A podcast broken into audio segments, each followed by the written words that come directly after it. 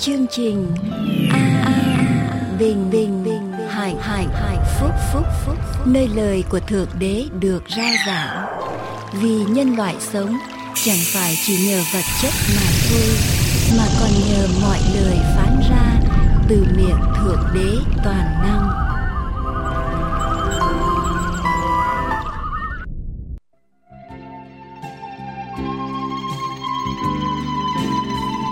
Chương trình an bình hạnh phúc xin hoan nghênh tất cả quý vị theo dõi chương trình hôm nay.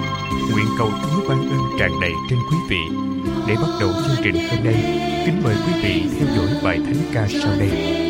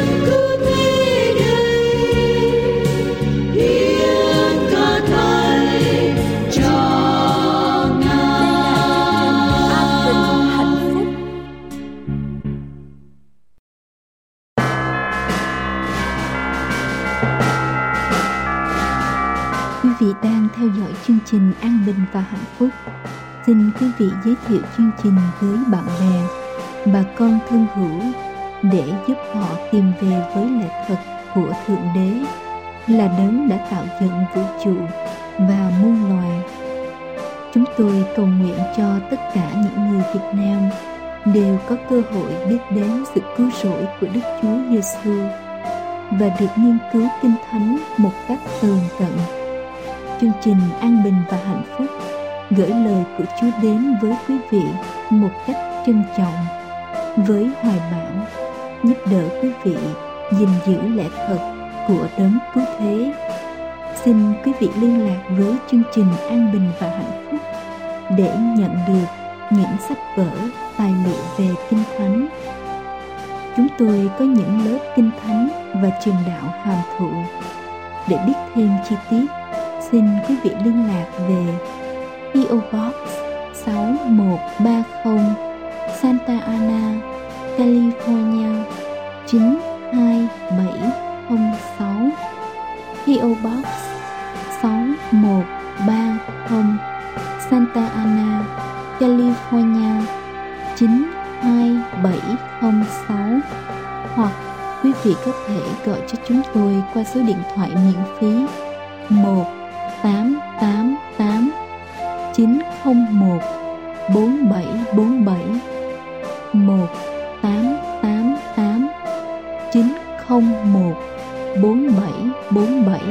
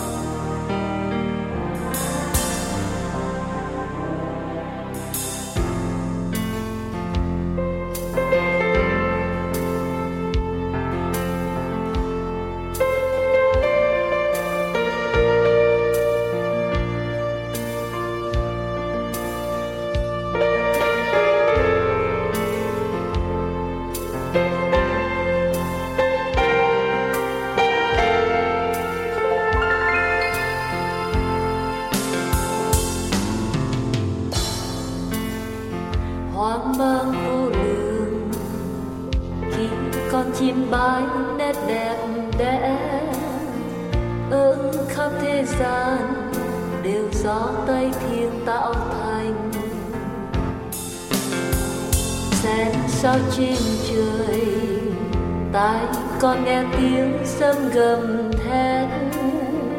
Tỏ rõ hiện oai, vượt biên không gian mịt mù. Lòng hằng vui hát, chúc tôn Giêsu muôn đời. Lớn bấy duy ngài, rộng bấy duy ngài. Lòng hằng vui hát, chúc tôn Giêsu muôn đời, duy ngài lớn bấy.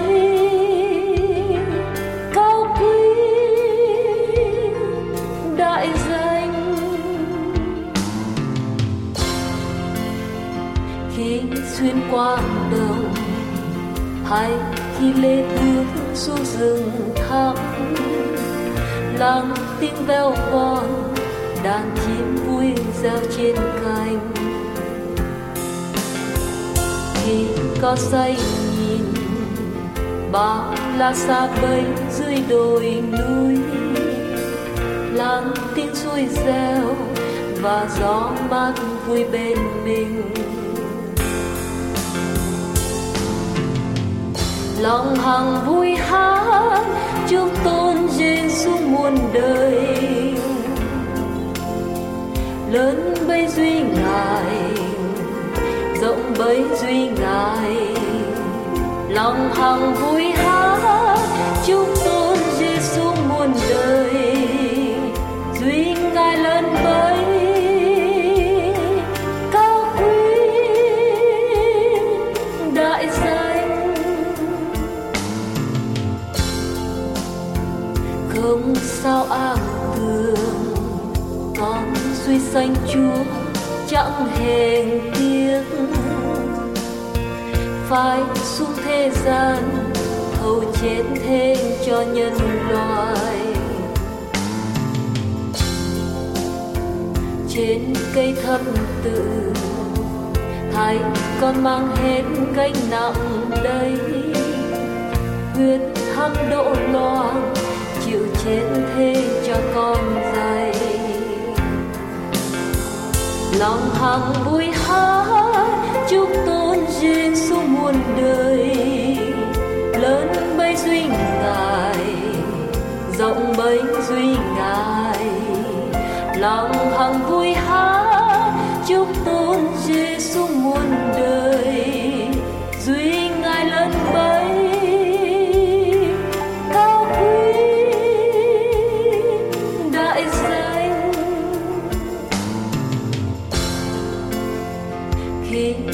Trở lại.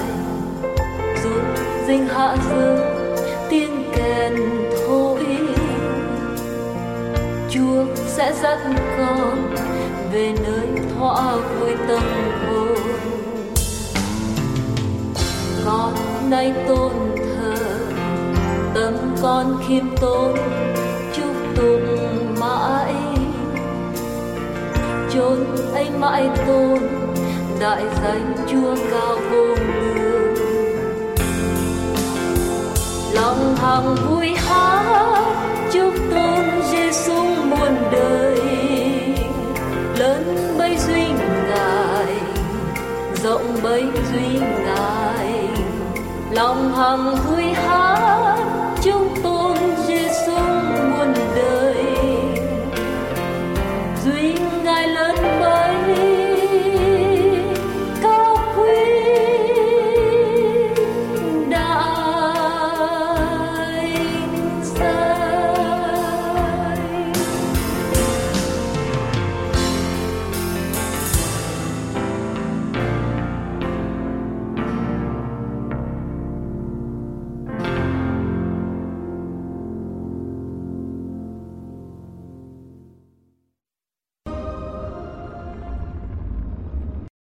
Quỳnh Giao xin kính chào quý khán thính giả thân mến. Hôm nay Quỳnh Giao xin được gửi đến quý vị một câu chuyện trong Kinh Thánh mang tên Tàu ông Noe được ghi lại trong Kinh Thánh sách sáng thế ký từ đoạn 6 đến đoạn 9. Một ngày kia, xưa thật là xưa, sau khi Đức Chúa Trời tạo dựng nên ông Adam và bà Eva, Ngài nhìn ngắm dòng giống loài người mà Ngài đã tạo dựng và thấy rằng lúc bấy giờ loài người đã sanh sản rất nhiều trên mặt đất. Không những thế, khi trở nên càng ngày càng đông, loài người cũng trở nên càng ngày càng quên lãng đấng tạo thành và cách xa đường lối của Ngài. Thế gian trở nên ngày càng hung ác và bại hoại trước mặt Đức Chúa Trời. Kinh Thánh ghi lại rằng, Đức Chúa Trời thấy sự hung ác của loài người trên mặt đất rất nhiều, và các ý tưởng của lòng họ chỉ là xấu luôn, thì tự trách đã dựng nên loài người trên mặt đất và buồn rầu trong lòng. Đức Chúa Trời cảm thấy trong lòng càng lúc càng buồn hơn thế rồi ngài quyết định sẽ bắt đầu lại mọi sự từ ban đầu. Lúc bấy giờ, đức chúa trời có một đầy tớ trung tín là noe. Noe và gia đình người rất yêu mến chúa. Vì noe được ơn trước mặt đức chúa trời, nên ngài muốn cứu noe và gia đình người vì thế, Ngài phán với Noe rằng Kỳ cuối cùng của mọi xác thịt đã đưa đến trước mặt ta Vì cớ loài người mà đất phải đầy dẫy điều hung hăng. Vậy ta sẽ diệt trừ họ cùng đất. Thế rồi Đức Chúa Trời bắt đầu cho Noe biết về chương trình của Ngài và điều Ngài muốn Noe làm – Ngài phán dặn Noe hãy đóng một chiếc tàu bằng gỗ gophe thật lớn. Gophe là một loại cây có nhựa chai nên rất thích hợp để dùng làm gỗ đóng tàu vì có tính cách ngăn chặn nước. Ngài dặn Noe phải đóng nhiều phòng trên tàu. Tàu phải đóng bao nhiêu tầng? Đóng với kích thước bề dài, bề ngang và bề cao bao nhiêu? Cửa phải trổ ra như thế nào, vân vân. Đức Chúa Trời cũng cắt nghĩa cho Noe biết những lý do tại sao cần phải đóng chiếc tàu khổng lồ này với những chi tiết tỉ mỉ như vậy. Đức Chúa Trời dặn dò Noe phải triệt để tuân theo mọi điều mà Ngài đã hướng dẫn và sau đó Ngài sẽ tạo một cơn mưa thật to đến nỗi làm lụt cả trái đất để tuyệt diệt các loài xác thịt có sanh khí ở dưới trời. Đức Chúa Trời báo cho Noe biết rằng hết thảy vật chi ở trên mặt đất đều sẽ chết hết. Nhưng Noe cùng vợ và các con trai và dâu, toàn thể gia đình người sẽ được hoàn toàn bình an. Vì tất cả sẽ vâng lời Ngài mà bước vào tàu. Đây là giao ước mà Đức Chúa Trời dành cho Noe và gia đình ông. Noe thi hành đúng theo mọi chi tiết và mệnh lệnh mà Đức Chúa Trời phán dạy. Người đã đóng chiếc tàu khổng lồ này với sự giúp đỡ của ba người con của mình là Sem, Cham và Japheth. Có lẽ láng giềng của Noe ai nấy đều nghĩ rằng Noe là người điên rồ dại dột. Họ chế giễu gia đình Noe và nói rằng họ có thể hình dung được chiếc tàu của Noe sẽ đậu lặng lẽ trên miền đất khô cằn vì đang hạn hán thiếu mưa. Nhưng thay vì có phản ứng với những người láng giềng thiếu thân thiện này, Noe và gia đình cứ tiếp tục kiên nhẫn đóng tàu đúng theo lời phán dạy của Đức Chúa Trời dành cho họ. Sau đó, Đức Chúa Trời phán dặn Noe hãy đem vào tàu mọi loài sinh vật tùy theo loài vật thanh sạch hay không thanh sạch, có đực, có cái, có trống, có mái. Đáng lẽ ra đây là một việc làm to tát, phức tạp và khó khăn cho Noe. Nhưng lạ lùng thay, các loài vật, từng cặp, từng đôi, chừng như nghe được mệnh lệnh của Đức Chúa Trời, đã ngoan ngoãn đến với Noe và yên lặng bước vào tàu. Cả gia đình Noe được Chúa chỉ thị phải chăm sóc cho các loài thú trong suốt thời gian tất cả phải ở trên tàu. Có những con vật thật to, có những con vật thật nhỏ, có những con vật yếu, có những con vật mạnh, chim muông mọi giống, côn trùng mọi loài, cùng với các sinh vật ở trên bờ. Tất cả đều ngoan ngoãn bước vào tàu.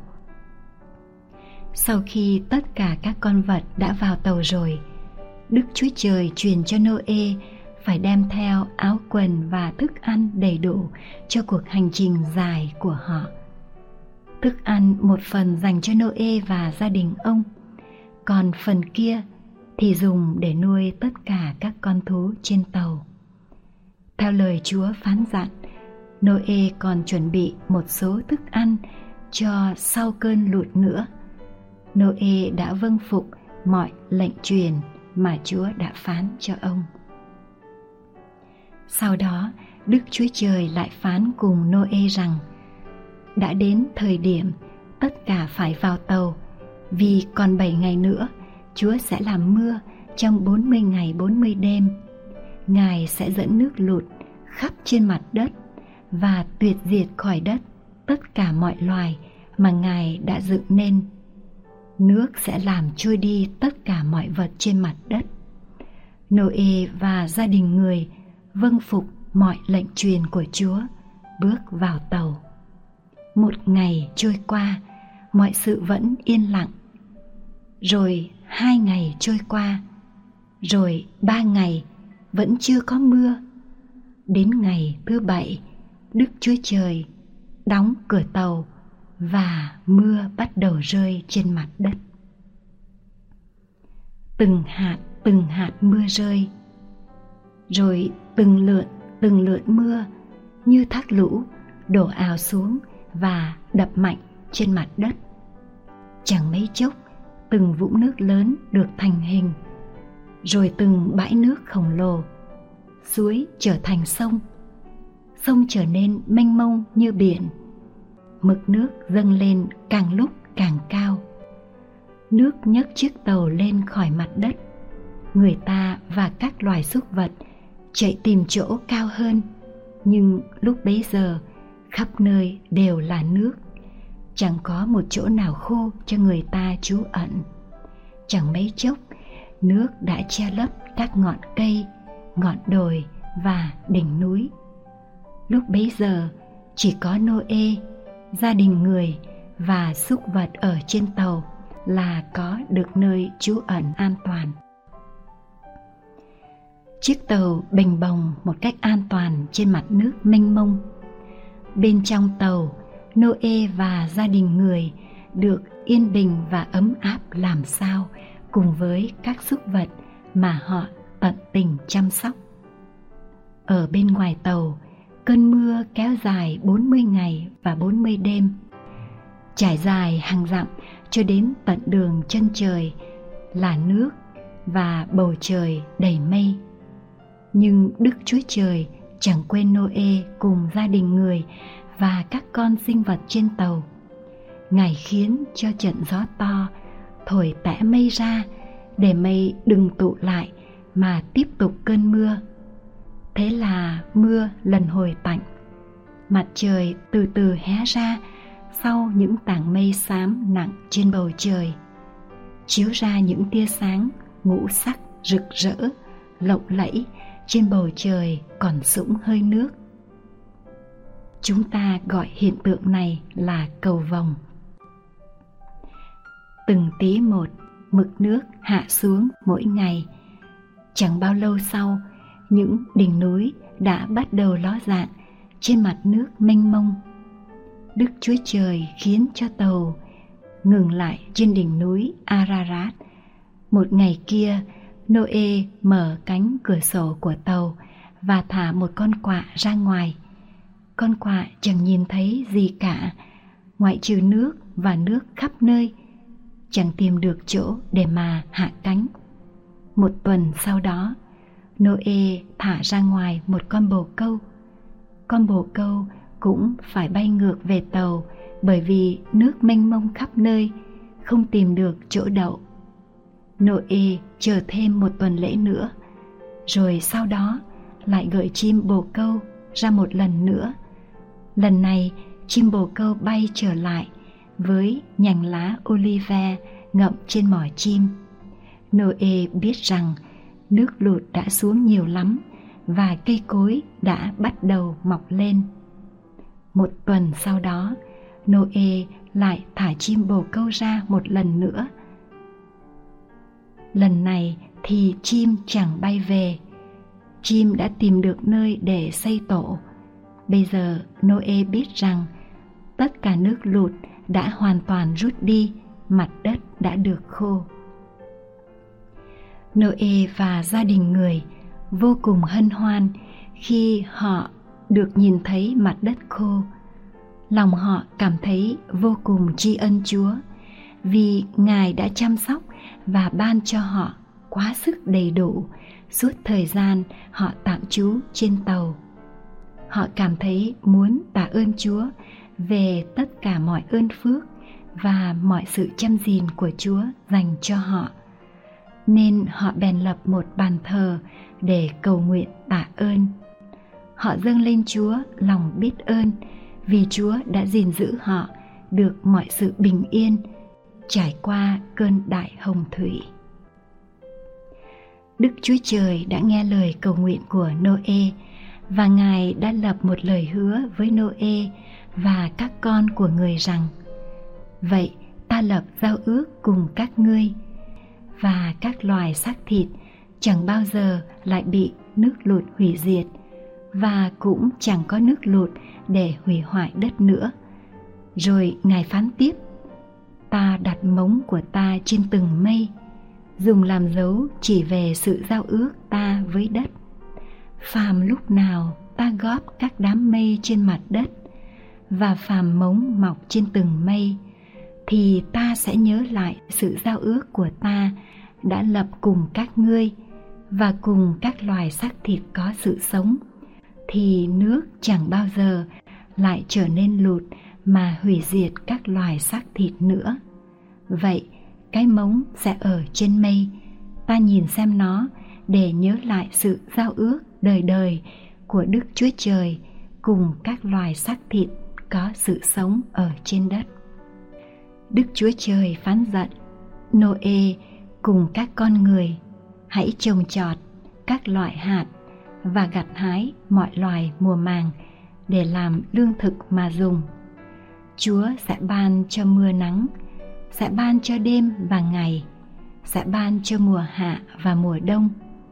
Ngài sẽ ban cho Noe và các con của người mọi sự cần dùng để được tăng trưởng, mở mang và lớn mạnh. Sẽ chẳng bao giờ có trận lụt nào tàn phá mặt đất nữa. Mỗi khi nhìn thấy cầu vồng trên bầu trời, chúng ta biết rằng cơn mưa đã dứt, trận bão đã tan. Cầu vồng lộng lẫy xuất hiện trên bầu trời là dấu chỉ về sự giao ước của Đức Chúa Trời dành cho loài người. Thưa quý vị và các bạn, Đức Chúa Trời là đấng thành tín. Ngài đã hứa và đã giữ lời giao ước của Ngài trong câu chuyện tàu ông Noe. Ngài cũng sẽ giữ vẹn mọi lời hứa khác của Ngài dành cho nhân loại trong thời điểm tốt lành của Ngài. Đức Chúa Giêsu phán trong Kinh Thánh, sách răng đoạn 14 từ câu 1 đến câu 3. Lòng các ngươi chớ hề bối rối, hãy tin Đức Chúa Trời, cũng hãy tin ta nữa.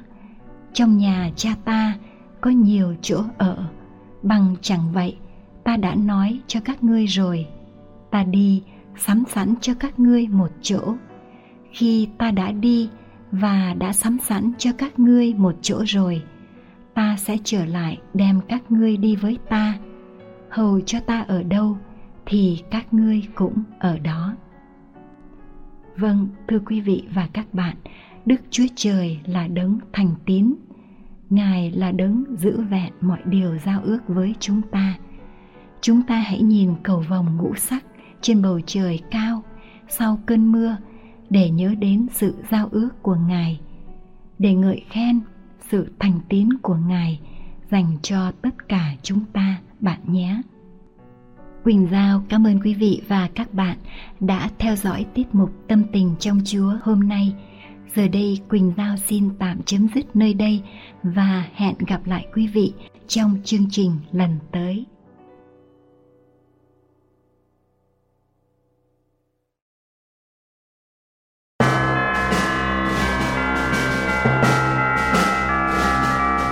Vị đang theo dõi chương trình An Bình và Hạnh Phúc xin quý vị giới thiệu chương trình với bạn bè, bà con thân hữu để giúp họ tìm về với lẽ thật của Thượng Đế là đấng đã tạo dựng vũ trụ và muôn loài.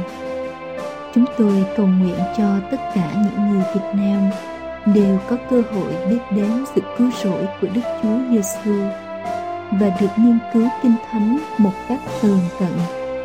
Chương trình An Bình và Hạnh Phúc, gửi lời của Chúa đến với quý vị một cách trân trọng, với hoài bão, giúp đỡ quý vị gìn giữ lẽ thật của đấng cứu thế. Xin quý vị liên lạc với chương trình an bình và hạnh phúc để nhận được những sách vở, tài liệu về kinh thánh.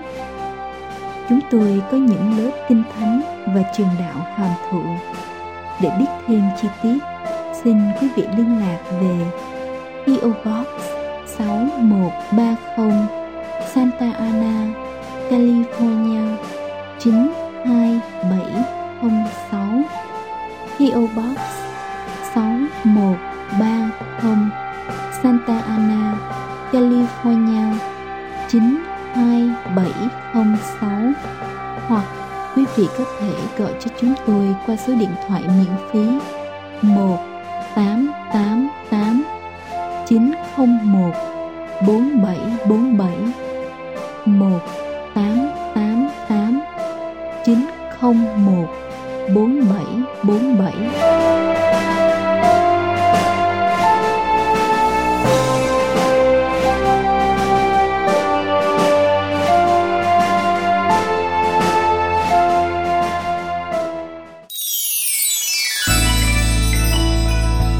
mời quý vị cùng nghiên cứu kinh thánh với mục sư Dương Quốc Tùng. Kính thưa quý vị khán thính giả thân mến của Đài truyền hình An Bình và Hạnh Phúc. Hôm nay ở trong mục nghiên cứu kinh thánh trả lời những thắc mắc, chúng ta sẽ học về Kinh Thánh sách Matthew đoạn 16 câu 13 đến câu số 23. Ở đây là đoạn Kinh Thánh mà giáo hội công giáo dùng để chỉ về về yêu quyền của giáo hoàng.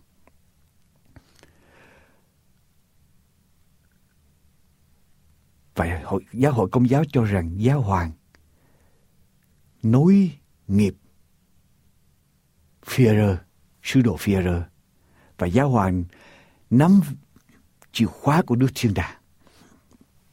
Hội thánh phải được lập ở trên giáo hoàng, tức là giáo hoàng làm chủ. Giáo hoàng là đầu của hội thánh.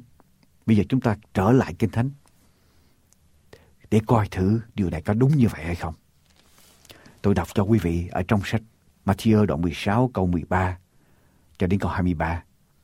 Khi Đức Chúa Giêsu đã vào địa phận thành Caesarea Philip, bạn hỏi môn đồ mà rằng theo lời người ta nói thì con người là ai? Môn đồ thưa rằng người nói là Giăng Baptist, kẻ nói là Eli, một kẻ khác lại nói là Jeremy hay là một đấng tiên tri nào đó. Ngài phán rằng còn các ngươi thì xưng ta là ai? Simon Peter thưa rằng Chúa là đấng Christ, con của Đức Chúa Trời hàng sống. Bây giờ Đức Chúa Giêsu phán cùng người rằng hỡi Simon con Jonah, người có phước đó. Vì chẳng phải thịt và huyết tỏ cho ngươi biết điều này đâu, bèn là cha ta ở trên trời vậy. Còn ta, ta bảo ngươi rằng ngươi là phía rơ ta sẽ lập hội thánh ta trên đá này.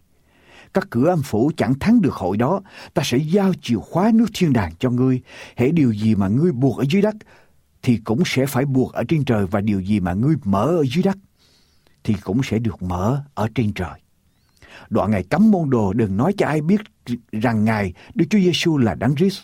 Từ đó Đức Chúa Giêsu mới tỏ cho môn đồ biết rằng mình phải đi đến thành Jerusalem, phải chịu tại đó nhiều sự khốn khổ bởi những người trưởng lão thầy tế lễ cả cùng thầy do thông giáo và phải bị giết đến ngày thứ ba phải sống lại. Phi-rơ bằng đêm ngày riêng ra mà can rằng hỡi Chúa Đức Chúa Trời nào nỡ vậy, sự đó sẽ không xảy đến cho Chúa đâu. Nhưng Ngài say mặt lại mà phán cùng phía rơ rằng, ớ Satan, hãy lui ra đằng sau ta, ngươi làm gương xấu cho ta, vì ngươi chẳng nghĩ đến việc Đức Chúa Trời, song nghĩ đến việc người ta. Thưa quý vị, ở trên con đường mà Đức Chúa Giêsu dẫn môn đồ của Ngài đi, ngày hôm đó họ đi ngang qua thành Caesarea Philip. Ngày hôm nay khảo cổ học cho biết rằng Caesarea Philip là một thành phố mà có đủ mọi loại tôn giáo ở đó. Có rất nhiều đền thờ, thờ các nhiều thần, vị thần khác nhau. Và trên con đường Đức Chúa Giêsu dẫn môn đồ của Ngài đi. Nhìn đền thờ này, nhìn đền thờ khác.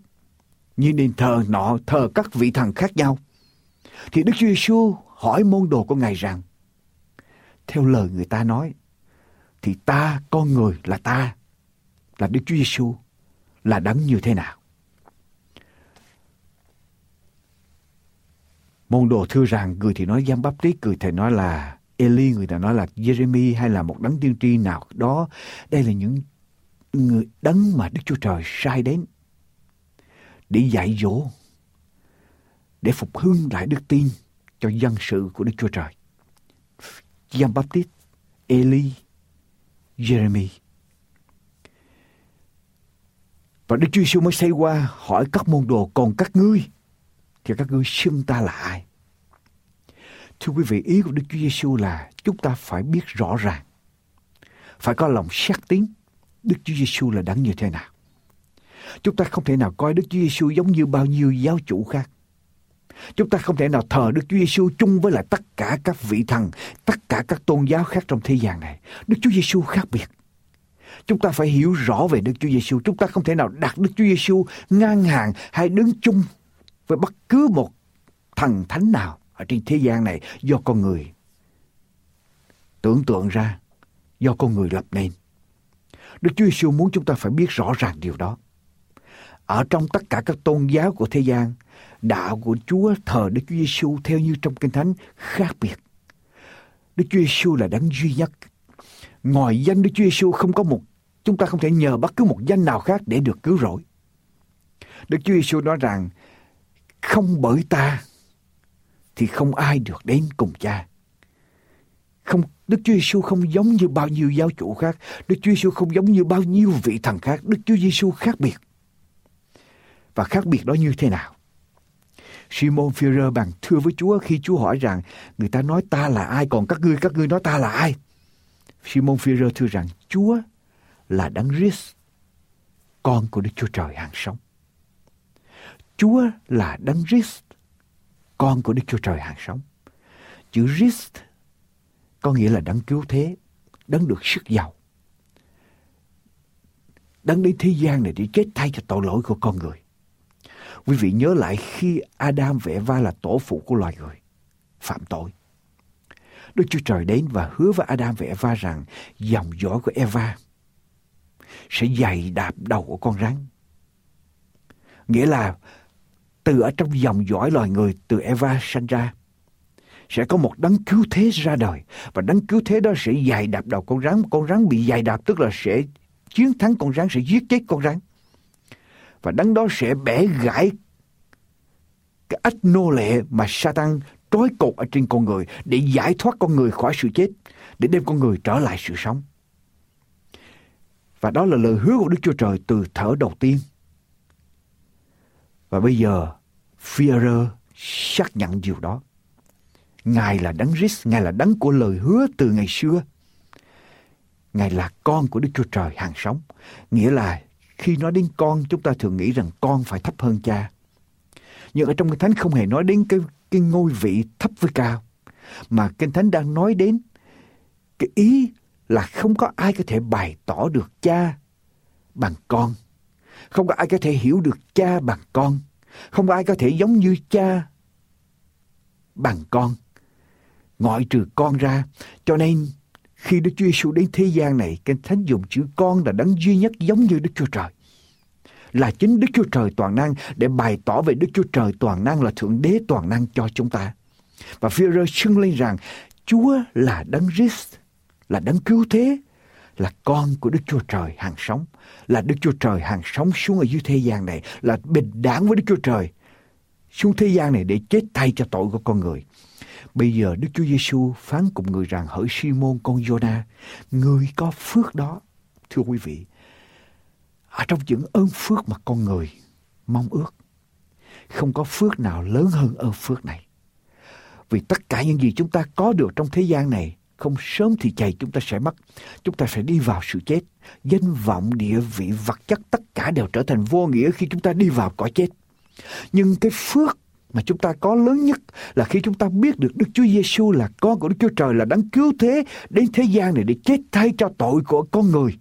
Và chúng ta ý thức được điều đó, tin được điều đó từ ở trong lòng của chúng ta. Thì đây là phước lớn nhất và điều này không phải đến từ chúng ta, không phải bởi thịt và huyết cho chúng ta suy nghĩ được. Không phải bởi sự khôn ngoan của con người làm cho chúng ta hiểu được điều này, mà đây là một sự soi dẫn từ Đức Chúa Trời. Vì chẳng phải bởi thịt và huyết tỏ cho ngươi biết điều này đâu, bằng là cha ta ở trên trời. Đức Chúa Trời không bày tỏ thì không ai có thể hiểu được, không ai có thể tin được, không ai có thể xác nhận được rằng Đức Chúa Giêsu là đấng cứu thế, là đấng của lời hứa, là đấng thế đến thế gian này là Đức Chúa Trời toàn năng để chết thay cho tội của con người ở trên thập tự giá thưa quý vị. Cho nên đây là ơn phước lớn nhất, đây là niềm tin lớn nhất.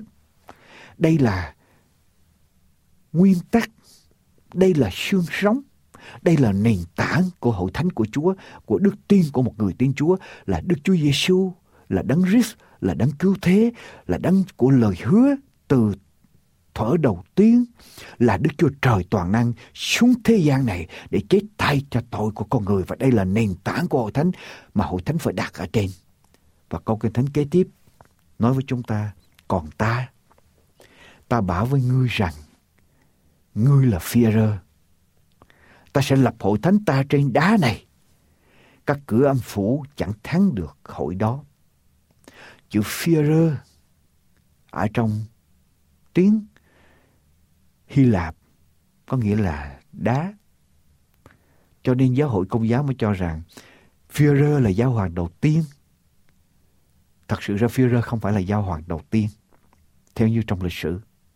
nhưng giáo hội công giáo cho rằng Führer là giáo hoàng đầu tiên và hội thánh của Chúa phải được lập ở trên Führer. Führer có nghĩa là đá và hội thánh của Chúa phải lập ở trên đá, tức là hội thánh của Chúa phải được lập ở trên Führer, tức là Führer là chủ, là đấng là người lãnh đạo của hội thánh, là người đứng đầu của hội thánh và nền tảng của hội thánh nắm quyền ở trong hội thánh và các giáo hoàng nối nghiệp Führer cho nên hội thánh cũng phải lập ở trên các giáo hoàng, đức giáo hoàng, các giáo hoàng nắm giữ định mệnh của hội thánh. Điều đó có đúng hay không, thưa quý vị?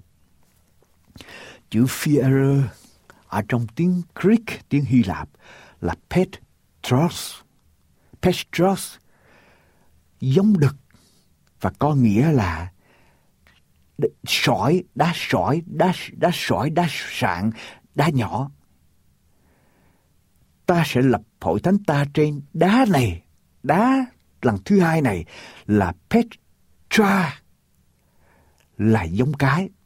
Nếu Chúa lập hội thánh của Chúa ở trên Führer, thì Chúa phải dùng Petros, Petros, phải cùng một giống và phải cùng ở trên giống như Führer. Nhưng Chúa dùng hai chữ khác nhau, ngươi là đá sỏi, Petra, Petros. Và ta sẽ lập hội thánh của ta trên Petra, giống cái là đá đá nền tảng, đá gấp già, đá tảng. Quý vị, Führer là đá sỏi. Sỏi dễ lay động, dễ rời đổi. Vì chúng ta thấy cuộc đời của Führer, những gì cái thánh ghi lại là một sự dễ thay đổi. Chúa không thể nào lập hội thánh của Chúa ở trên đá sỏi, đá sạn nhỏ được. Mà Chúa phải lập hội thánh của Chúa trên đá tảng, đá nền, đá lớn. Chính Führer ở trong sách Führer thứ nhất đoạn 2, câu 3, câu 8. Führer thứ nhất đoạn 2 câu 3 câu 8, chính Führer đã xưng như thế nào? Nếu anh em đã nếm biết Chúa là ngọt ngào hãy đến gần Ngài là hòn đá sống bị người ta loại ra xong được chọn và quý ở trước mặt Đức Chúa Trời. Và ở trong câu số 6 thì nói rằng vì trong cái thánh có chép rằng này ta đã đặt tại Siô hòn đá góc nhà, đã chọn lựa và quý và ai tin đến đá ấy sẽ không bị xấu hổ. Và đá góc nhà, đá nền nhà, đá tảng.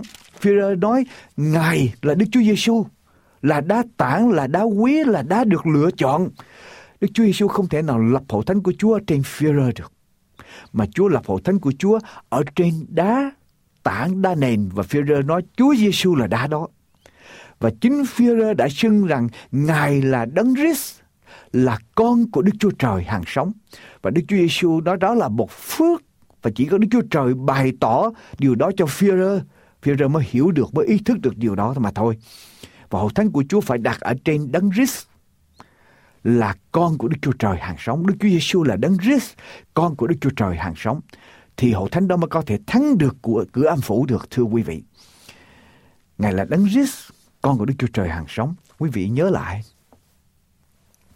Đức Chúa Giêsu kể câu chuyện ví dụ về người dạy và người khôn. Người khôn là người như thế nào?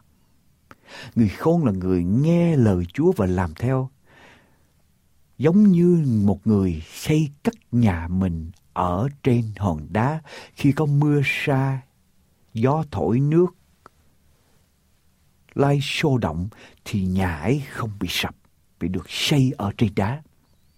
Tức là hội thánh của Chúa phải được xây ở trên đá là lời của Chúa, là Đức Chúa Giêsu. Cả kinh thánh làm chứng về Đức Chúa Giêsu, cả kinh thánh được Đức Chúa Trời soi dẫn lời Đức Chúa Trời, lời Cha tức là lẽ là lẽ thật, lời Cha tức là lẽ thật và Đức Chúa Giêsu là đường đi, là lẽ thật, là sự sống. Kinh Thánh làm chứng về Đức Chúa Giêsu. Cho nên khi hội thánh của Chúa xây dựng ở trên Đức Chúa Giêsu, tức là xây dựng ở trên lời của Ngài, sống theo lời của Ngài, dạy dỗ theo lời của Ngài ở trên Kinh Thánh. Và lời của Chúa bày tỏ cho chúng ta biết về Đức Chúa Giêsu là Đấng Christ, là con của Đức Chúa Trời hàng sống thì hội thánh đó là hội thánh mà Chúa lập nên. Và hội thánh đó Chúa nói rằng các cửa âm phủ chẳng thắng được hội đó. Quý vị, quý vị muốn che chiến thắng được Satan cửa âm phủ là cửa sự chết. Quý vị muốn chiến thắng được cửa sự chết. Cửa âm phủ, cửa của quyền lực của sự tối tăm chỉ có một cách là hội thánh của Chúa phải được lập ở trên lời của Chúa. Hội thánh của Chúa phải được đặt nền tảng ở trên lời của Chúa. Hội thánh của Chúa phải sống theo lời của Chúa. Hội thánh của Chúa phải nêu cao lời của Chúa. Hội thánh của Chúa phải đi theo lời của Chúa. Thì không có một cửa âm phủ nào có thể chiến thắng được hội đó. Thưa quý vị, người ta làm nên cửa để làm gì? Làm sao cửa có thể chiến thắng được? Cửa chỉ có một mục đích là để bảo vệ, để ngăn chặn. Bảo vệ những người ở bên trong, ngăn chặn những gì xâm nhập vào. Và cửa, các cửa của âm phủ để làm gì? Để nhốt những người đi ở trong sự tối tăm, đi vào sự chết ở bên trong đó. Để không cho ở phía bên ngoài xâm nhập vào, tấn công vào để giải thoát những người đó. Mà chúng ta hội thánh của Chúa, Đức Chúa Giêsu xuống thế gian này để tìm và cứu kẻ bị bắt. Đức Chúa Giêsu xuống thế gian này để bẻ gãy sông dông cùng của Satan để giải thoát con người ra khỏi sự chết, đem họ trở về với ánh sáng. Và hội thánh của Chúa phải tiếp tục chương trình sứ mạng đó của Chúa. Và hội thánh của Chúa muốn làm được điều đó, hội thánh của Chúa phải chiến thắng các cửa địa ngục. Và muốn chiến thắng được các cửa địa ngục, hội thánh của Chúa phải được lập ở trên lời của Chúa, phải rao giảng lời của Chúa, phải sống bằng lời của Chúa, phải đặt y quyền tối cao ở trong hội thánh là lời của Chúa, không phải một cá nhân nào, không phải một tổ chức, không phải một hệ thống, mà lời của Chúa là y quyền tối cao. Và hội thánh của Chúa phải nói, phải giảng, phải sống, phải bước đi theo, thưa quý vị. Thì hội thánh nó mới có thể thắng được cửa âm phủ, hội thánh mới có thể đi tới giải thoát những người bị kìm kẹp ở bên trong, bị Satan kìm kẹp để giảng họ ra khỏi ngục tù của Satan, để đưa họ đến với ánh sáng của thiên đàng. Ta sẽ giao chìa khóa nước thiên đàng cho người. Thưa quý vị, chìa khóa nước thiên đàng là gì? Chìa khóa nước thiên đàng nghĩa là sao? Chìa khóa dùng để mở cửa để cho người ta vào. Và chìa khóa nước thiên đàng là gì? Chìa khóa nước thiên đàng chính là Đức Chúa Giêsu. Ai muốn vào nước thiên đàng phải tin Đức Chúa Giêsu là chiên con của Đức Chúa Trời là đấng cứu thế, là đấng Christ, là đấng đến thế gian này để chết thay cho tội của chúng ta. Khi chúng ta tin được điều đó, tức là chúng ta được, tên của chúng ta được ghi vào ở trong sách sự sống của chiên con. Và chúng ta được vào nước thiên đàng. Cho nên hội thánh phải đi ra rao giảng Đức Chúa Giêsu là đấng Christ, là con của Đức Chúa Trời hàng sống.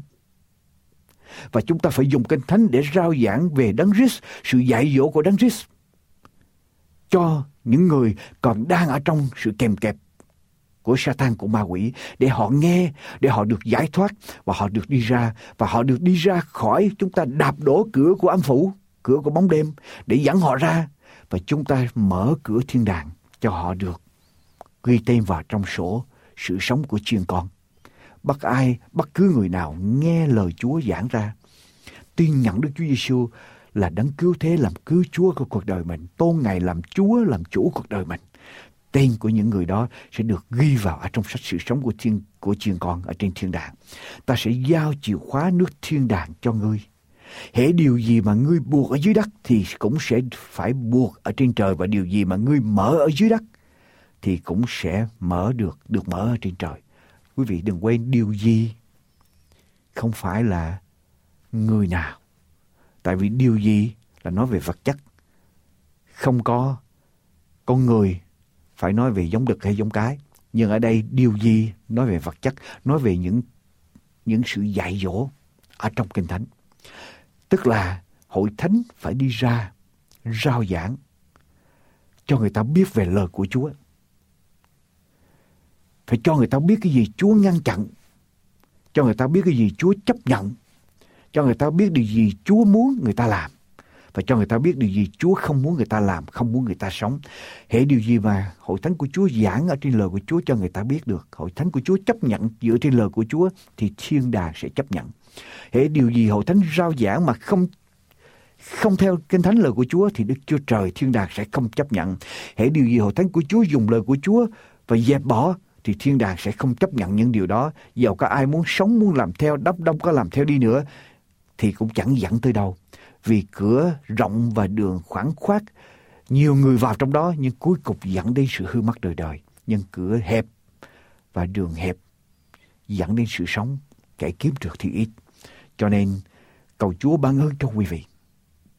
Để quý vị nghe lời của Chúa, tiếp nhận Đức Chúa Giêsu làm cứu Chúa, là đấng của lời hứa, là đấng cứu thế, là đấng đến thế gian để chết thay cho tội của quý vị và tôn Ngài làm Chúa, làm chủ ở trong cuộc đời của quý vị.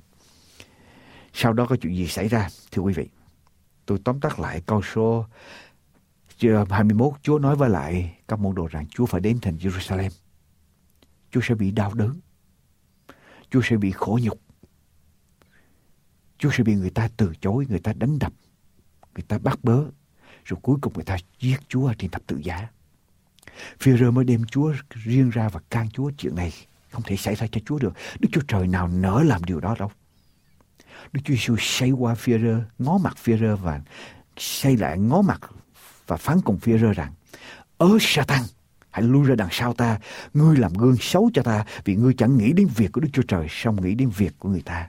Quý vị, nếu quý vị cho rằng Phi-rơ là giáo hoàng đầu tiên, thì ngay giây phút này, Đức Chúa Giêsu gọi Phi-rơ là Satan, giáo hoàng có thể trở thành Satan, là công cụ của Satan. Cho nên chúng ta phải lấy lời của Chúa để chúng ta sống theo lời của Chúa, nói theo lời của Chúa. Khi Phi-rơ làm sai lời của Chúa, Phi-rơ là công cụ của Satan, là Satan, Chúa vẫn gọi Phi-rơ là Satan. Vì ngươi chẳng nghĩ đến việc Đức Chúa Trời, xong nghĩ đến việc người ta. Bất cứ một người nào không nghĩ đến công việc của Đức Chúa Trời, mà chỉ nghĩ đến công việc của người ta. Bất cứ người nào không nêu cao ý muốn của Đức Chúa Trời, mà chỉ sống theo xác thịt, theo tư tưởng của con người. Dầu rằng Phi-rơ ở đây rất là yêu mến Chúa. Phi-rơ không muốn Chúa bị đau đớn. Phi-rơ đang bày tỏ tình thương thật của mình cho Đức Chúa Trời. Cho Đức Chúa Giêsu. Nhưng Đức Chúa Giêsu vẫn nói Phi-rơ là Satan. Thưa quý vị. Tại vì sao? Tình thương đó của Führer không dựa ở trên ý muốn của Đức Chúa Trời. Đức Chúa Trời muốn Đức Chúa Giêsu phải đi đến đồi Gô-gô-ta. Đức Chúa Giêsu phải chịu khổ dục cho con người. Führer thương Chúa và Führer không muốn Chúa bị đau đớn. Nhưng tình thương đó là theo xác thịt, theo con người. Chứ không phải tình thương đó theo ý của Đức Chúa Trời. Bất cứ điều gì chúng ta làm, bất cứ điều gì chúng ta sống, mà không theo ý muốn của Đức Chúa Trời, không theo lời của Chúa, thì chúng ta vẫn là công cụ của Satan, của ma quỷ. Bất cứ điều gì chúng ta làm, chúng ta sống mà theo đúng lời của Chúa, dầu cho con người có từ bỏ con người, có phê bịch chỉ trích bao nhiêu đi nữa, vẫn là ý của Đức Chúa Trời thì chúng ta nên làm, nên đeo đuổi, nên quyết tâm đi tới để vâng theo lời của Đức Chúa Trời, thưa quý vị. Hễ chúng ta không nghĩ đến việc của Đức Chúa Trời mà chỉ nghĩ đến việc của người ta, thì chúng ta là công cụ của Satan và chúng ta chính là Satan. Cho nên nguyện Đức Chúa Trời toàn năng ban ơn cho quý vị để tiếp nhận Đức Chúa Giêsu là đấng cứu thế, là đấng Christ, là đấng đến thế gian này để chết thay cho tội của quý vị. Và tôn Ngài làm chủ, làm Chúa cuộc đời của quý vị và gia nhập vào trong một hội thánh. Chỉ giảng, chỉ rao truyền kinh thánh, đặt kinh thánh là nền tảng, là đá gốc già, là nền tảng cao quý nhất vì kinh thánh làm chứng về Đức Chúa Giêsu. Không có một người nào tin Đức Chúa Giêsu mà bỏ kinh thánh được. Và không có một người nào chấp nhận kinh thánh hoàn toàn trong kinh thánh mà từ bỏ Đức Chúa Giêsu được thưa quý vị. Và khi quý vị đến gia nhập vào trong một hội thánh như vậy, quý vị sẽ được nuôi dưỡng và cửa không có một cửa âm phủ nào có thể thắng được hội thánh đó. Và hội thánh đó là hội thánh sẽ mở, sẽ đóng theo lời của Chúa. Tức là sẽ rao giảng ý muốn của Đức Chúa Trời, gì những gì Chúa bỏ, những gì Chúa nhận, Chúa muốn để cho quý vị sống theo đường lối của Đức Chúa Trời. Nếu chúng ta không sống theo đường lối của Đức Chúa Trời, thì chúng ta trở thành công cụ của ma quỷ của Satan. Chúng ta chính là ma quỷ là Satan. Dầu cho Führer được ơn Chúa bao nhiêu đi nữa. Chúa nói rằng ngươi được phước. Cha ta đã bày tỏ cho ngươi biết điều đó, chứ không phải thịt và huyết. Nhưng khi Führer bắt đầu nghĩ theo cảm xúc của con người, ý riêng của con người, dầu ý đó có tốt bao nhiêu đi nữa, nhưng ý đó đi nghịch lại đường lối của Đức Chúa Trời, nghịch lại lời của Đức Chúa Trời, nghịch lại ý muốn của Đức Chúa Trời, thì chúng ta vẫn là công cụ của Satan của ma quỷ. Lạy Chúa ban ơn cho quý vị để sống, để tin Đức Chúa Giêsu là đáng cứu thế và chấp nhận chỉ có lời của Ngài, Kinh Thánh làm nền tảng ở trong đời sống của quý vị mà thôi. Cầu Chúa ở cùng quý vị và xin kính mời quý vị tiếp tục theo dõi chương trình hôm nay của chúng tôi. Amen. Từ biết Chúa trong